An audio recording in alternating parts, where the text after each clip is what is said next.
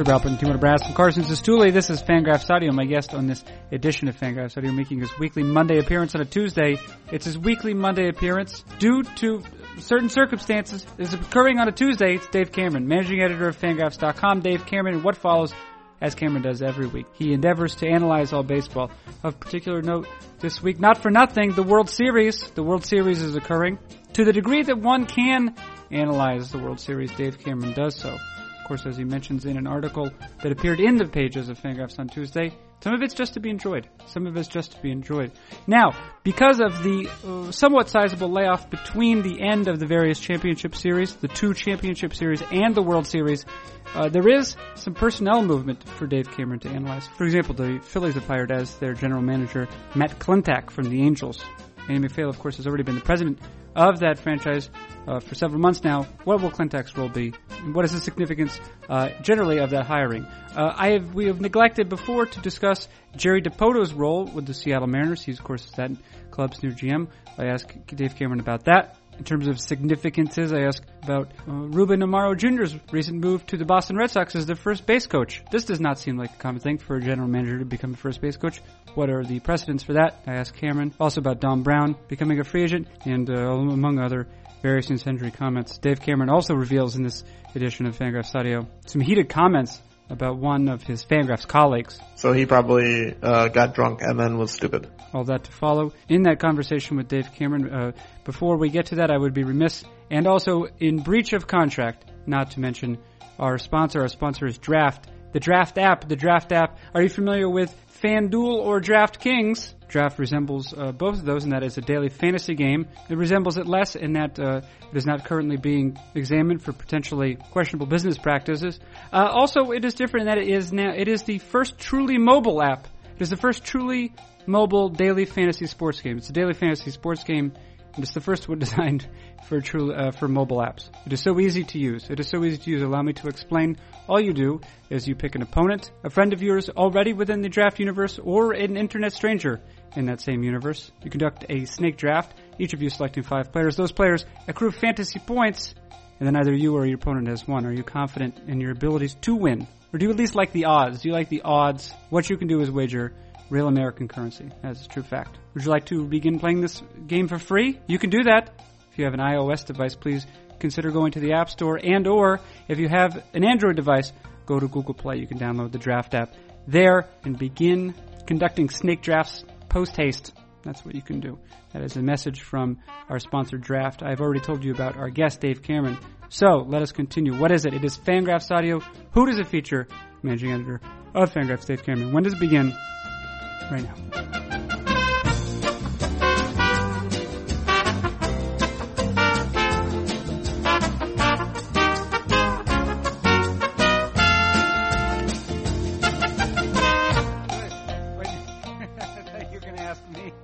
Didn't. I, I threw you a curveball. Yeah, you did. Yeah. Baseball metaphor.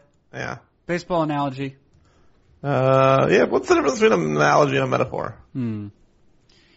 Yeah. You should know this. Yeah. Didn't you w- teach English? well, strictly speaking, like a metaphor, you could be like, well, so a simile is a type of metaphor. You'd be like, he's like a, he's like a, he runs like a freight train. Right. But you're now you're answering a question I didn't ask. Yeah, I know, but I'm trying to Yeah, you're that answering question. the question that you know. You're like, I know the answer to this one. So I'm, Yeah, just, right. I'm gonna pretend like that's what you asked. Isn't that the strategy politicians use all the time? Oh yeah, for sure. They answer the question that they wanted you to ask. Yeah, they just like you ask. Some, I think athletes do this too. Like Yeah. you know, those post game interviews, like, uh, what was it like to hit a home run off Kelvin Herrera in the seventh inning? And they're like, man, I really love my teammates. They, they're great. they, he does love, this guy loves his teammates. Yeah, I I think uh, I I'm always amused at how unrelated the answer and the question are in those post game interviews. Yeah, it's a little bit. I suppose it's a little bit of a flawed um, sort of genre of human interaction, anyway. And yet, it seems as though I mean the broadcasters feel that the alternative would be worse, right? Not to Yeah. talk to the athletes. Right. I mean, I think like uh, on the one in a million chance you get something interesting, they're like, we're we're willing to sacrifice 30 seconds of airtime, which was going to go to someone else saying something useless anyway. so we'll just give that up, and then occasionally you'll get like Jonny Gomes or something, and and it'll be fun. Didn't uh, didn't Dallas Keuchel provide like um, a really illuminating post game interview, like on field post game interview recently? Uh, I might have missed that one. Yeah, not, did. I guess not very recently because the Astros haven't been in it. For, Yeah, but yeah. I think you know what I'm trying to say. Um, can I ask? I want to ask you a couple questions. First of all, let's see. Oh yeah, first of all, here's a strange thing that's happening. It appears as though the Royals have added Raul Mondesi. Yes, to- but not Raul Mondesi Jr. Right, the other Raul, Mon- Raul The, Mondesi his- Jr. the brother of Raul Mondesi Jr. Right. Raul Alberto Mondesi. Right, right, right. And uh, or is it Alberto or Adalberto? Adalberto. yeah. Adalberto, right. And um, so this is a strange thing, right? Because he's never played above Double A. Yeah, and he wasn't even that good at Double A. He wasn't that good, but he's also uh, probably young for his levels. Is that Like, possible? yeah, it's, he was 19 this year, and so the fact that he was atrocious at Double A suggests that like maybe he has a decent future. Uh, but you know, uh, aging curves on what he'll be when he's 26 aren't that helpful in the 2015 World Series. Right. The thing that is helpful in the 2015 World Series is that the things that tend to peak early, right, are speed and defense. And those those are likely the only ways he's going to be used during the series. Yeah, I mean, I think realistically he's not going to be used at all unless it's like a blowout or something, right? Like uh, Terrence Gore, who he replaced on the roster, like played one game last year, like pinch ran once. Uh, I mean, the Royals already have like a pinch runner in Jarrod Dyson, who when they need to pinch run, that's who they're going to go to. So you'd be talking about like you're basically talking about your backup pinch runner, and then they also have what Paulo Orlando, so maybe even you're like a third string pinch runner Right. in Mondesi's case.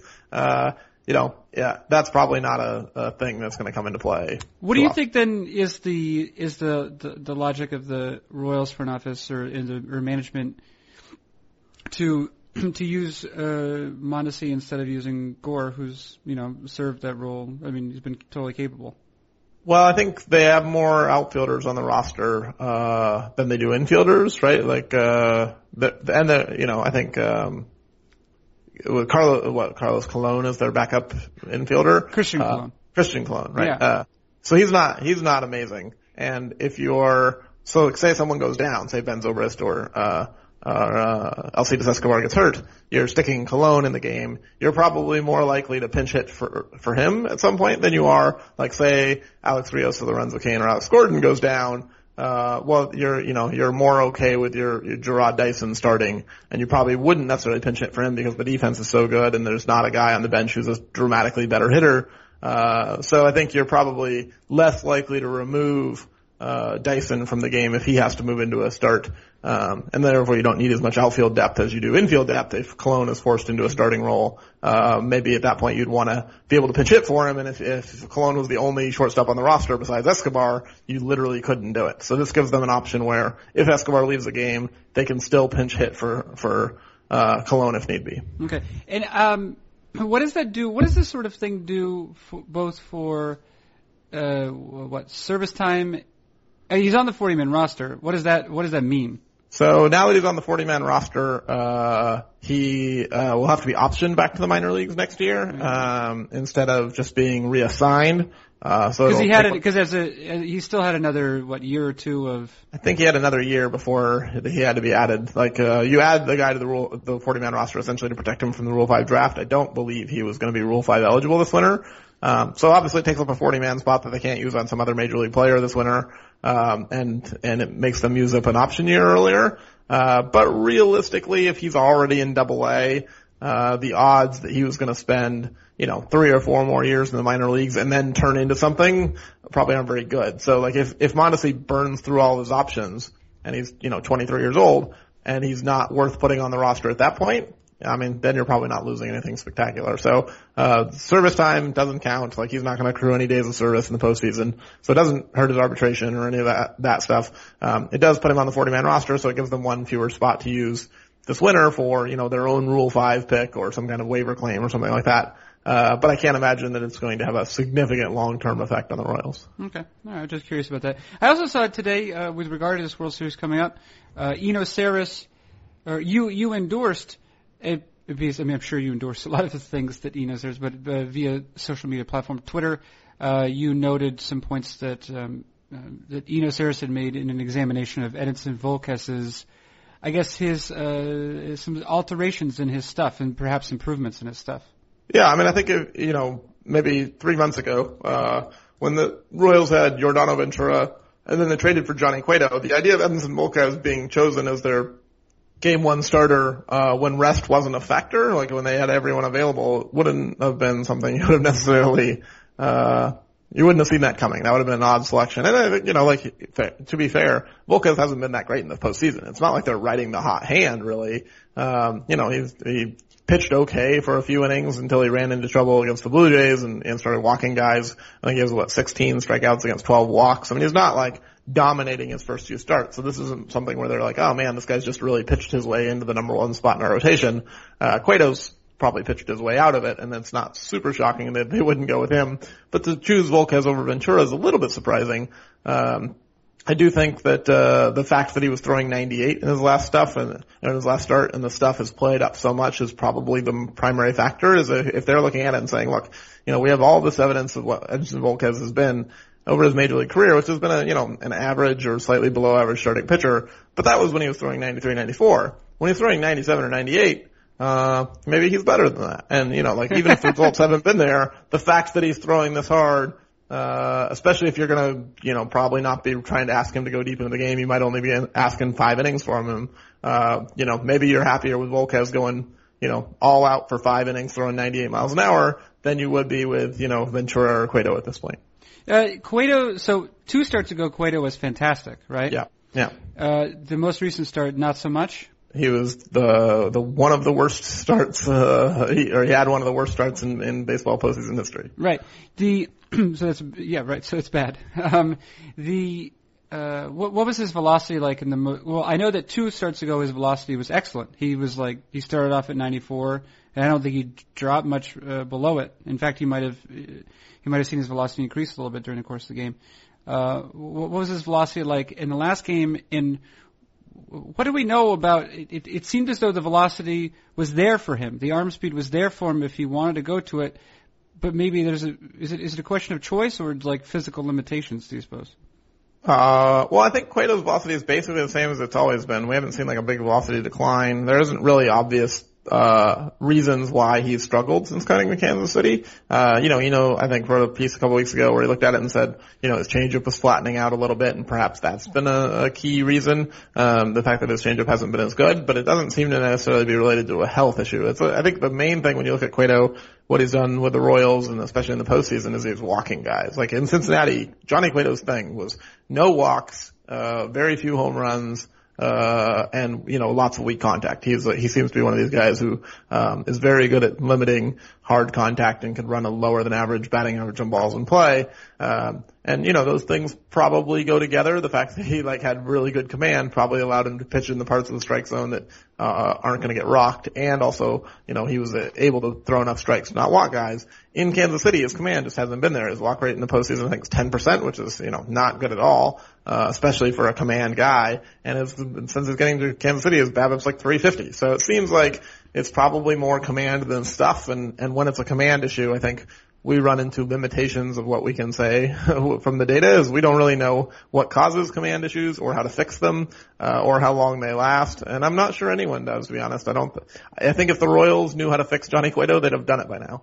Right. Uh, with regard to the Royals as a team, uh, of course, it's not uncommon to hear, uh, baseball commentators suggest that, uh, what pitching pitching is the thing that gets you to the playoffs no, pitch, pitching is pitching and defense wins championships. That's Pitching the, and defense that, wins that's, championships. That's the cliche, yeah. Um, the uh, they, they have quite a bit of the latter, I suppose. But the, this Royals team is not really, uh, they, at least their starting rotation is not the exact sort that you would expect uh, to allow a team to get to back-to-back World Series.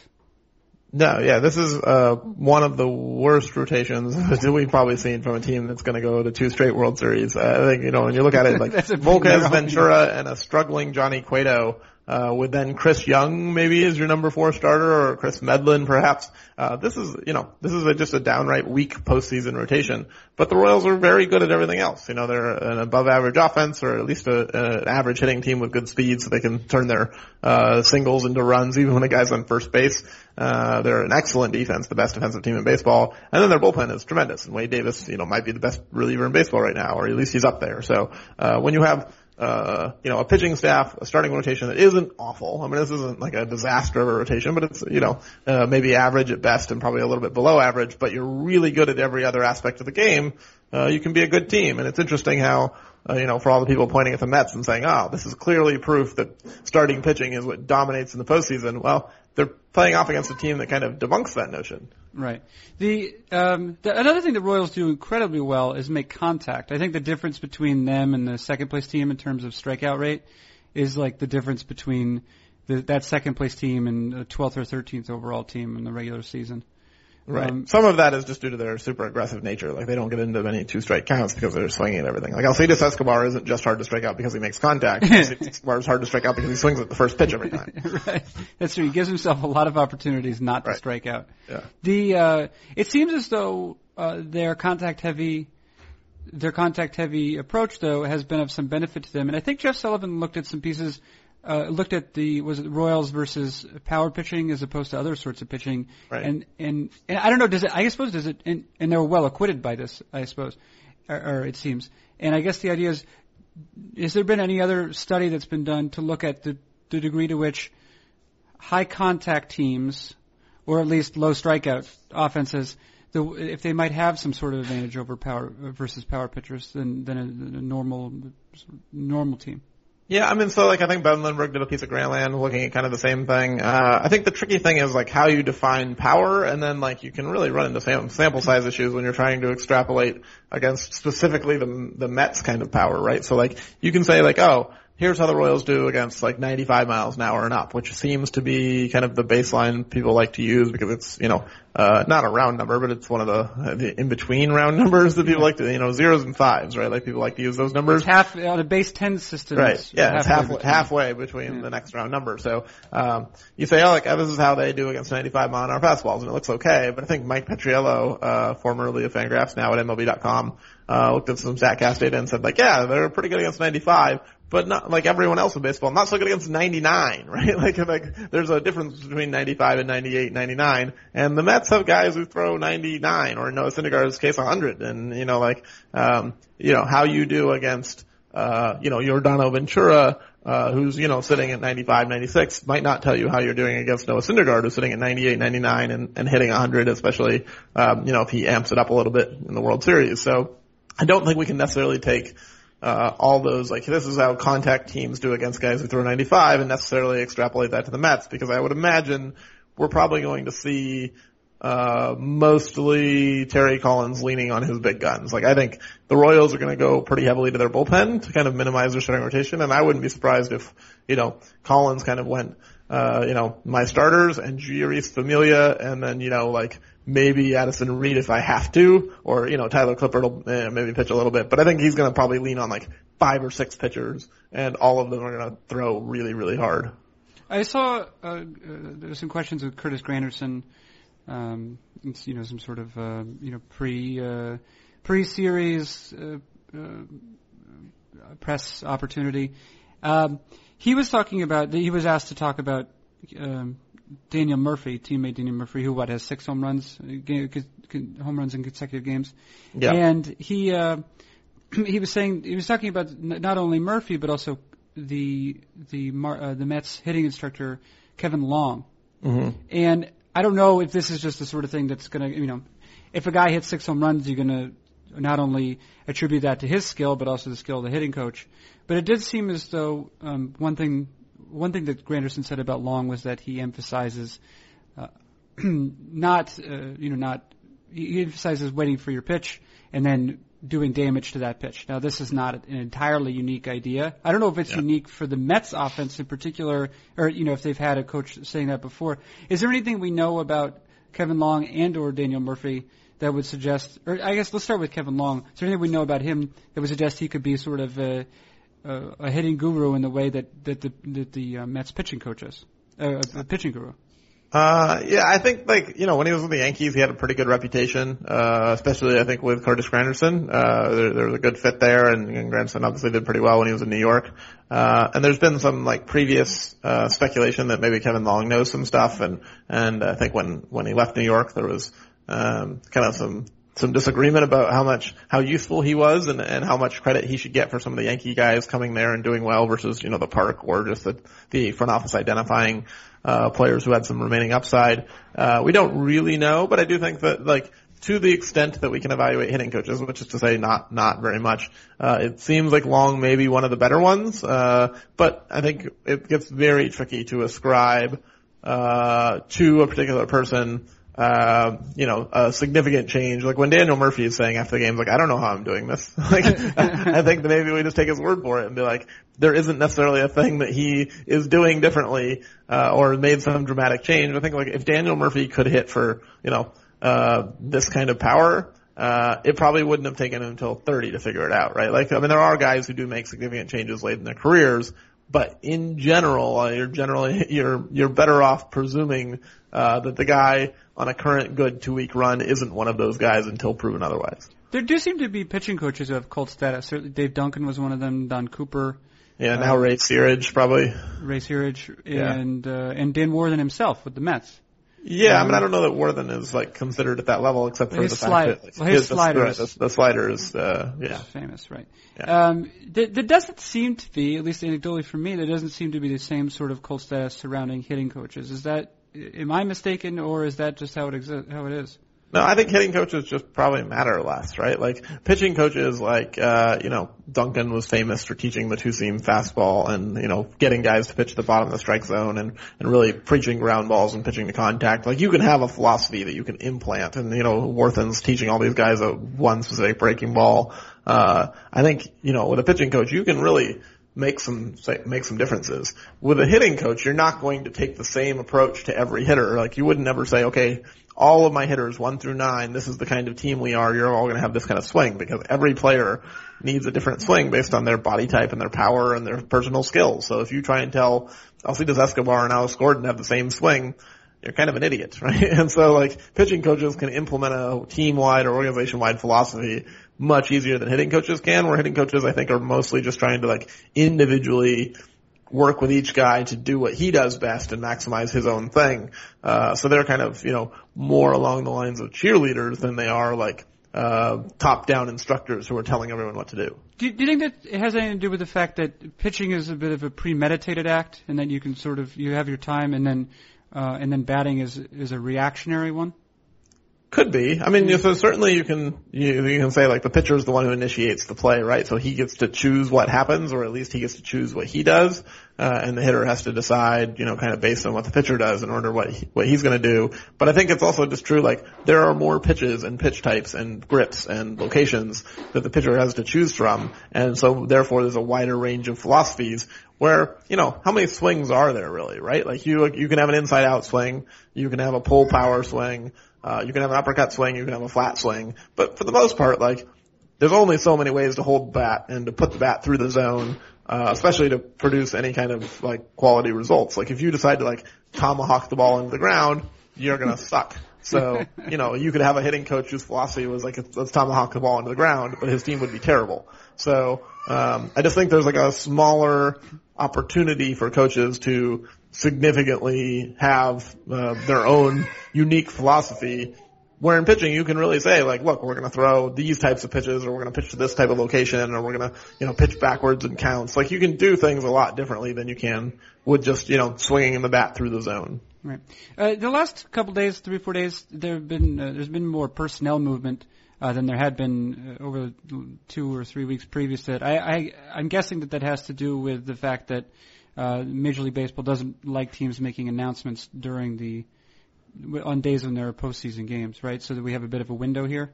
Uh, so I mean, I think that's maybe a small part of it. I think a larger part of it is like free agency begins five days after the World Series, right? So there's, you know, we're now two weeks away from the start of being able to sign players. Mm-hmm. So if you don't put someone in place before the World Series and they kind of embargo you from making an announcement or to discourage you at least, um, you're not going to have a lot of prep time before it's like, hey, we got to talk to agents and really do our homework. So I think uh, a team that goes into November without a guy in charge of their organization is in is in a little bit of trouble uh, in terms of planning for the entire offseason. Like especially um, you know the teams that uh, are doing well. I mean, like they, obviously the Royals and Mets are not in off-season mode, but they have big enough staffs that they can have interns and they can have guys like working on free agency and off-season stuff even as the team keeps playing. Where if you're a team that's eliminated and you have nothing to do and you don't have someone in charge like getting you ready for the winter to come, you're probably not going to get off to a great start.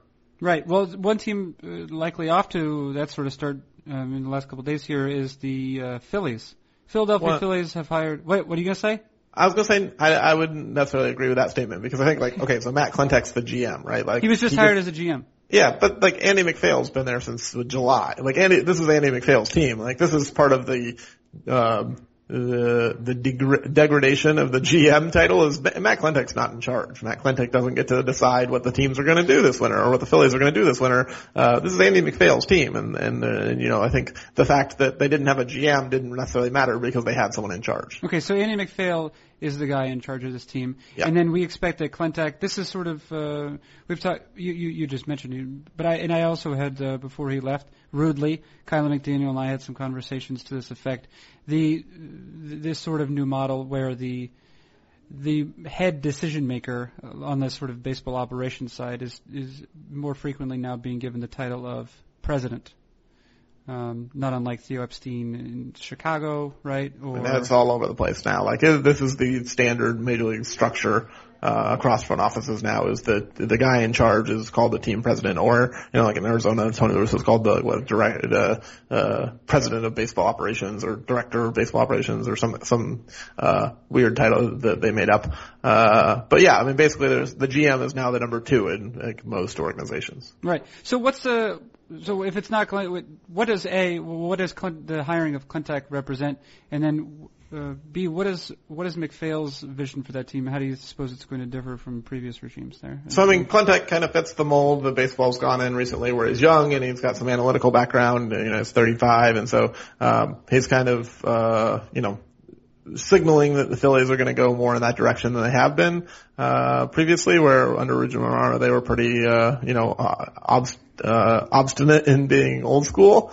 Uh, so I think Klentak is kind of a, a sign, hey, this is a guy who's going to kind of bring us up to speed and, and try and catch us up to the analytical side of the game. Uh, but they, you know, they gave MacPhail the top re- job for a reason, is they still uh, are going to value scouting. This isn't necessarily like a wholesale move away from that. And um, so I think you know MacPhail's probably um, going to be the guy coordinating with ownership and kind of selling the vision, uh, while Klentak will be the guy running kind of the day-to-day operations and, and dealing with the lower level staff. So I think, you know, that's, uh, a lot of the separation that teams are making now is having maybe uh, an older, experienced guy who can, you know, deal with executives, deal with ownership, deal with payroll, those kinds of things, and then having a younger guy who he can groom and kind of turn into, you know, a future organizational leader uh, who handles more of like the dealing with the coaching staff, dealing with the players, uh, dealing with, you know, the the assistants and the guys running baseball ops and player development, um, and so they've kind of split the job in two, which you know might not be a bad idea.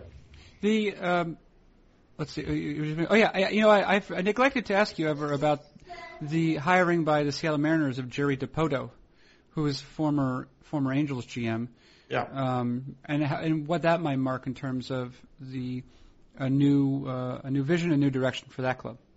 Yeah, I mean, I, I don't think there's any question. J- Jared Dipoto is very different than Jack Zduriencik, and uh, you know he's going to do things a lot differently. He's already uh, cleaned house in the minor league system. They fired a lot of co- coaches, uh, and and uh, you know, kind of the the player development staff has been radically overhauled.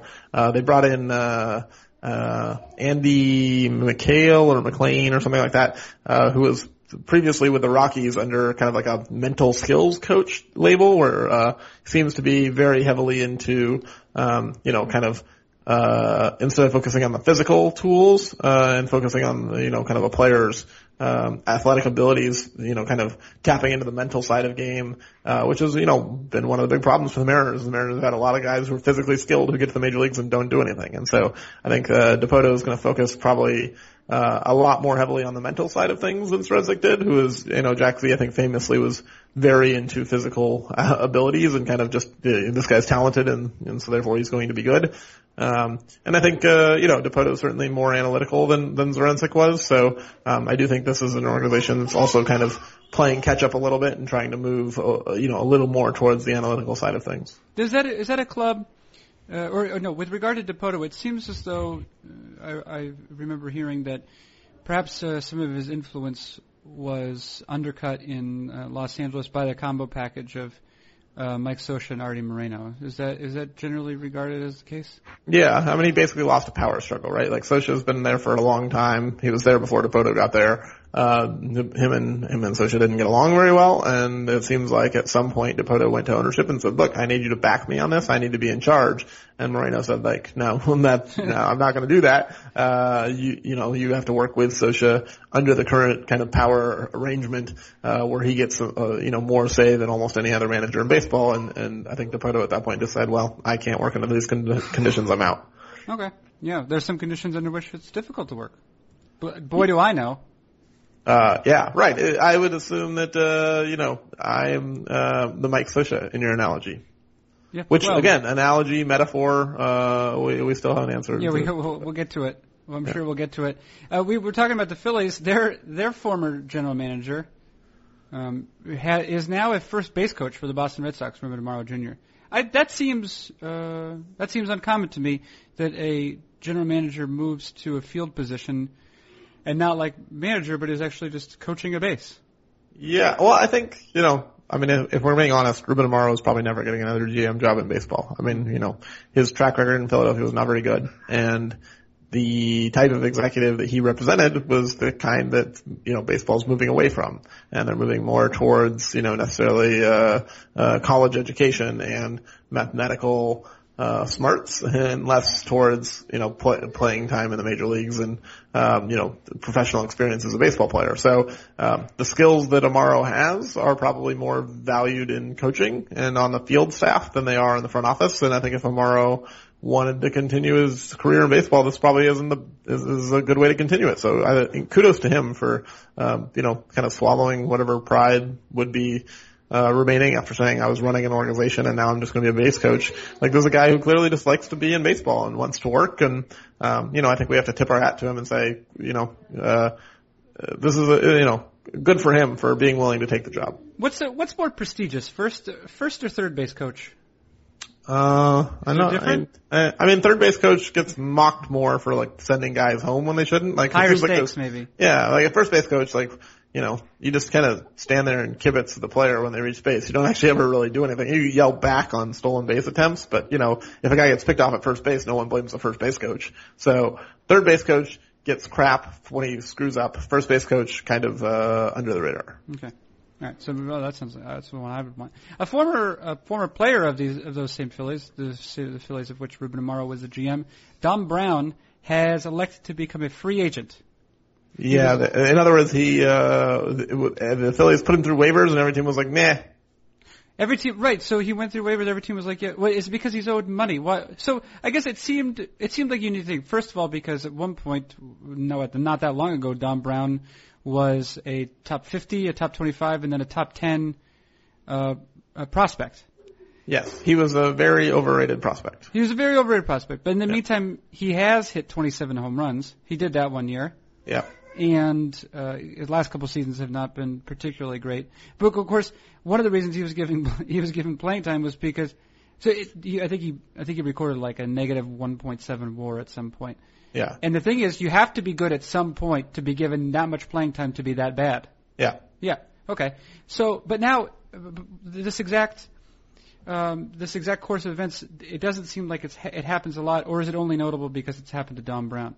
No, Dom Brown is Delmon Young 2.0. I mean, I think you could look at it and be like, this is the same career trajectory, right? Where you have a uh, a guy who's a very highly rated prospect uh, based on physical abilities and maybe not so much minor league performance. Uh, got to the majors and wasn't very good for quite a while, but people kept making excuses for why he wasn't very good and then he had one good season, and people were like, "Ah, oh, look, we, he's finally turning into the player that we thought he was going to turn into." And then he went back to being terrible. And mm. I mean, this is basically Delmon Young's career all over again. Uh, and Delmon Young has bounced around as like a bench guy, uh, part-time DH for you know uh, most of the last five or ten years. I think that's probably Domonic Brown's career as well. I mean, he's like not a very good defender. Uh, you know, he doesn't have enough power to justify the things he doesn't do very well. He doesn't run that well. Uh, he doesn't draw many walks. Like, you know, he's a bat only player whose bat isn't that good. So, um, you know, maybe he finds a niche for a couple of years in the American League as like a, you know, 300, 400 at bat guy and, and taps into his power a little bit and becomes an okay part-time player. But I mean, like, this is the kind of prospect that, you know, um, prospect analysis fails on probably more often uh, than any other type is, you know, guy who when there's, you know, scouts are sold on the bat, but the bat is really hard to project and there's nothing else there. Uh, when the bat doesn't play, you know, he's basically a worthless player. And so, you know, sometimes these guys work out and they're as good a hitters as the scouts expect. And then, you know, sometimes they're Domonic Brown or Delmon Young. He just, he has a body though that you would expect to be a very good, uh, athlete slash baseball player. Right? Yeah. But he's not. He's tall. He's tall and strong and lean. He's all lean and tall. Right. Yeah. I guess Domonic Brown is a good example of those things. Maybe don't matter as much as people would like them to matter. Jason Heyward is is that, and he's a great player.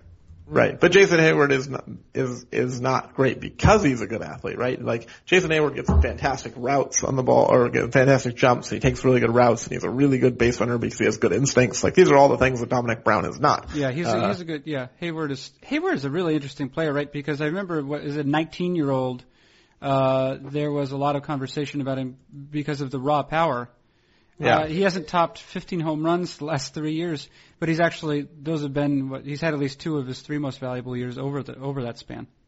Yeah, I mean he's basically turned into a very different player than what he was supposed to be coming up as a prospect. But and it's still you know, working though. St- he's turned into an excellent player, but an excellently different player. Right. Yeah, it's interesting. Okay, uh, that's almost everything. Oh yeah, I just I don't know if this is a, uh, of any interest to you.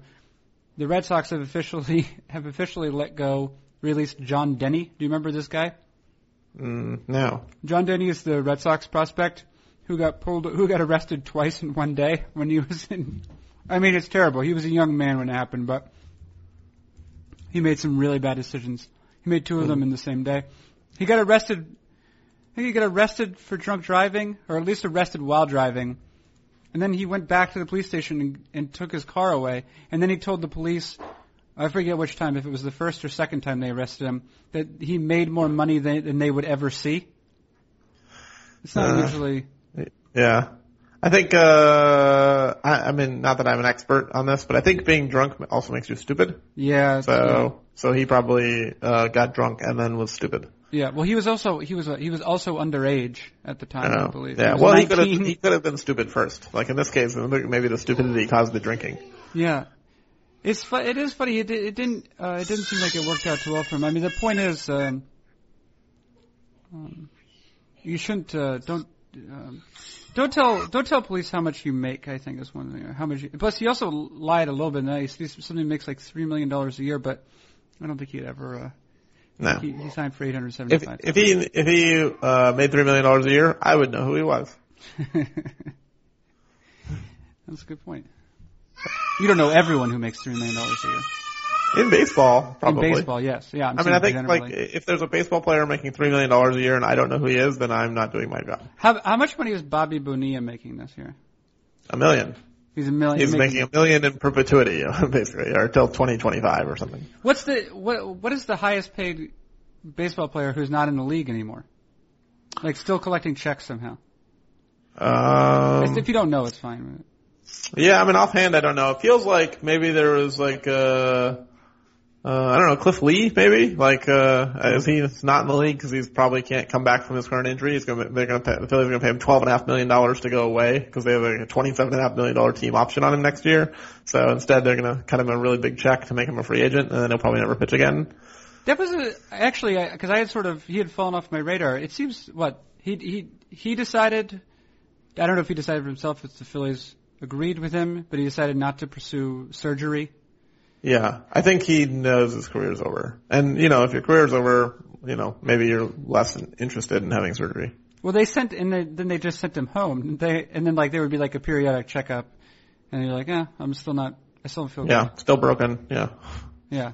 But w- do you think that, I mean, did the, did the Phillies have any leverage at that point to either be like, well, okay, you either do this, um, or I guess they couldn't say the or, right? I mean, what's what was? I mean, you can. I think if you're paying someone, you can force them to rehab. But getting into like what is the? I'm gonna. It probably wouldn't be that hard for Cliff Lee to be like, yeah, my my doctor tells me that the best way to rehab is to sit at home. I'm like, just let my elbow try and heal. So I'm going to opt for rest instead of surgery. And you can't really like, oh no, we're going to make you go into the knife. Like you can't force someone to have surgery. Right. Um, so I would imagine it would have done far more harm than good, especially because they knew they were going to buy out his option anyway. Like just let the contract end and say, uh, rather than force you to undergo surgery you don't want and get a ton of bad PR and, you know, uh, hurt our, um, you know, influence on future players. Uh, we're just going to accept the fact that you don't want to do this anymore, and uh, we'll continue writing you checks because you pitched well for us for a while. yeah, and then you get in and. Uh, And then you got hurt. and Cliff Lee was not he was not about to uh, voluntarily retire during that period. I mean, yeah, they're not going to give up thirty, forty million dollars. I guess that's true. You'd probably find a good use for it. I'm sure he'll be happy. yeah, I mean, I think even if you have a lot of money, you can always find something out to do with another forty million. Yeah, give it to someone. Yeah, right. Even if you don't want it, maybe you would rather you choose who gets it rather than the Phillies. Yeah, right. I guess he's, that's uh, right. Smart to sign a guarantee contract. Good job, Cliff Lee. Yeah. Yeah. Uh, anything glaring that we've omitted to consider here? Uh, well, I don't think we talked about the World Series that much. Well, we looked at uh, we did some previews. I don't know. It, We talked about like Raul Mondesi and and yeah, it gets too it gets too granular for me though. It's like yeah, these two teams are going to play. That's not, I mean, that's that's how I kind of the, that's kind of the piece I read today. Is like, uh, just enjoy it. Like the games are gonna be whatever they're gonna be, and let's try to not draw any conclusions. Uh, and I think you know that's not necessarily great for traffic. So like I understand why a lot of places are like, here's my prediction, or here's the you know here's what the keys to the series are, or whatever. But like really like.